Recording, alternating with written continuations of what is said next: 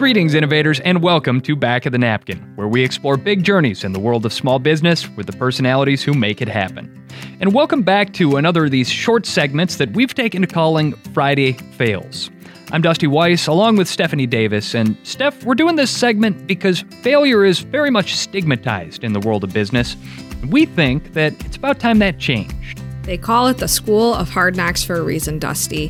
While it might not be fun to fall on your face, it's also very often the quickest way to learn an important lesson. And here at SurePayroll, we want to embrace the value of learning through failure, which is why we make a point of sharing stories like the one we have today. In episode two of this podcast, we were introduced to Maria Erna, who owns a holistic spa and grooming shop for dogs in Salem, New Hampshire.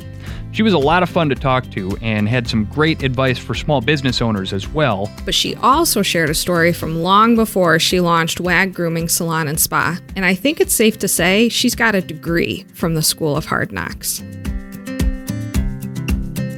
I think failure is always an effective teacher. I've had many failures, but I always had the insight to look at them as lessons I started a business right when I got out of high school, the summer between high school and college. I was working at the retailer and I started a party planning business that I thought was such a unique opportunity. And this was early 80s. And what we did was you would call me to plan your party, your children's birthday party. You could plan anything.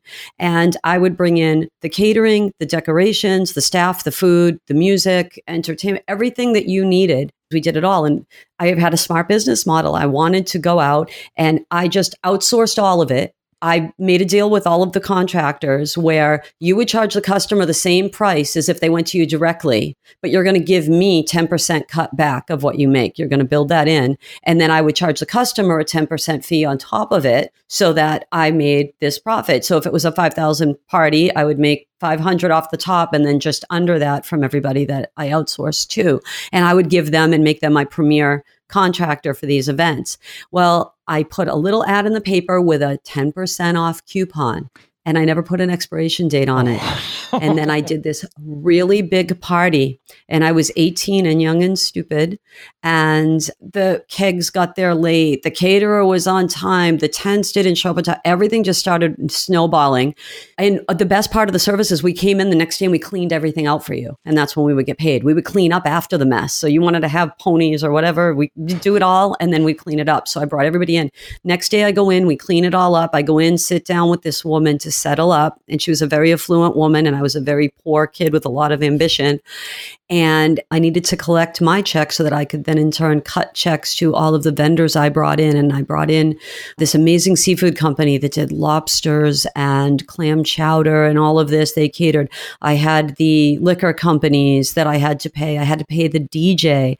I had to pay the company that brought in the parquet floor because this was outdoors on a beach up here in New England.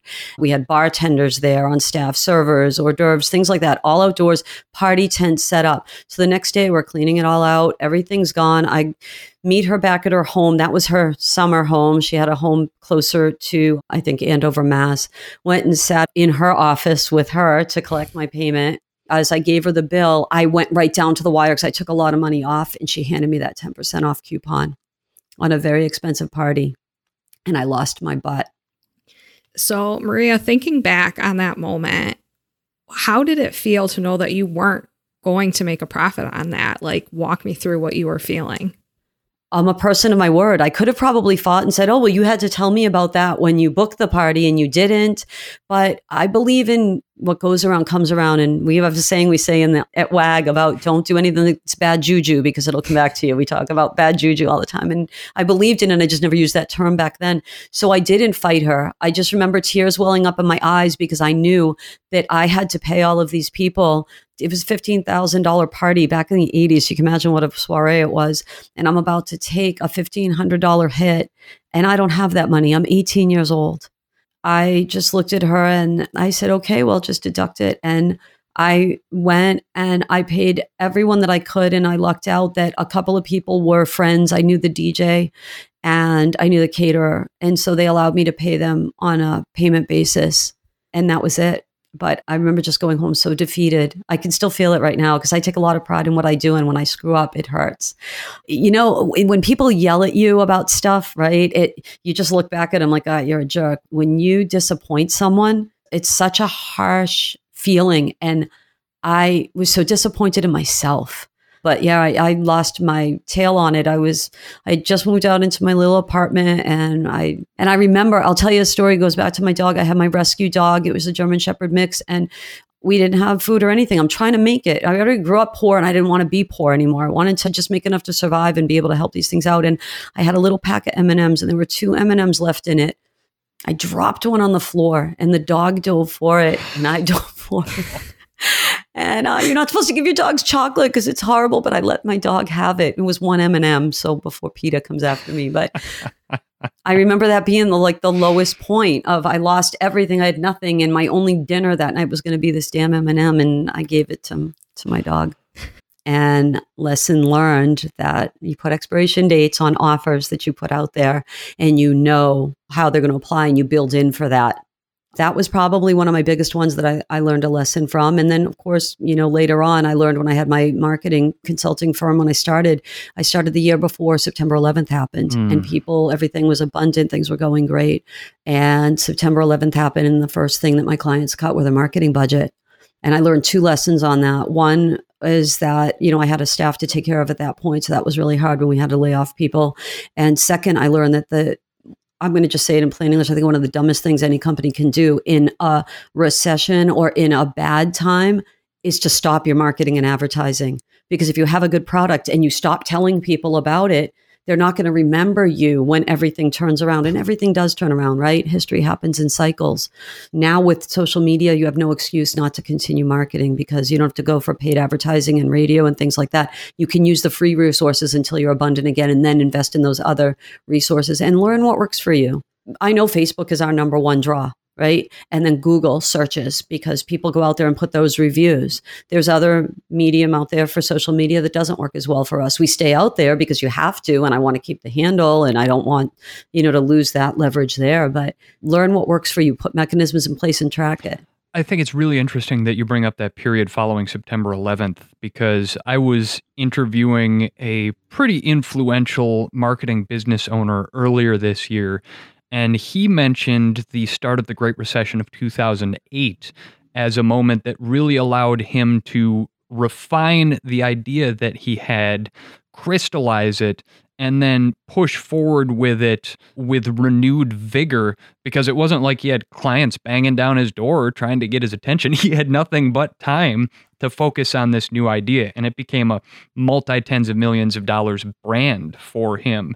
So take us back to that moment in the wake of September 11th and the economic turmoil that followed that because I think that there are a lot of small business owners right now who are standing here looking at the economic turmoil in the wake of the pandemic. How did you take your idea for a small business at that stage in your career and really advance it in spite of the economic headwinds that you were facing? It's funny that you brought up 2008 and it, it ties together because what happened in 2001 directly impacted me in 2008. At that point, I scaled down my consulting firm. I've always kept it. I've had it all those years since 2000. It's ME Management, Maria Erna Management, and I'll keep it forever because I always find people that need help along the way and I'll continue to do so. But after all of that kind of crumbled, I was fortunate enough to get a position with a real estate development company doing consulting for them. And they had just experienced the brunt of September 11th and they wanted some marketing. And I went in and did that. And one of the requirements of the job, and this was based out of Atlanta, was to get my real estate license. Didn't even know that was a thing. I always pictured real estate agents as old, whatever. I get my real estate license, learn about real estate law. I do the job well. I go into land development, learn all about acquiring land and how they develop subdivisions and shopping centers and things like that. Never gave up my real estate license. And I ended up, when I finished that consulting position, I started selling real estate in Georgia as a side thing to supplement when my consulting business was up and down. So the advice I can give to entrepreneurs is something that I mentioned earlier on is that have a side hustle. You can do two things at once. What's that saying? You don't go to sleep when you're tired, you go to sleep when you're done. I don't sleep a lot because I'm up worrying about my staff and what I can do better. But when I was in Georgia, I got my real estate license and then 2008 happened, the real estate bust.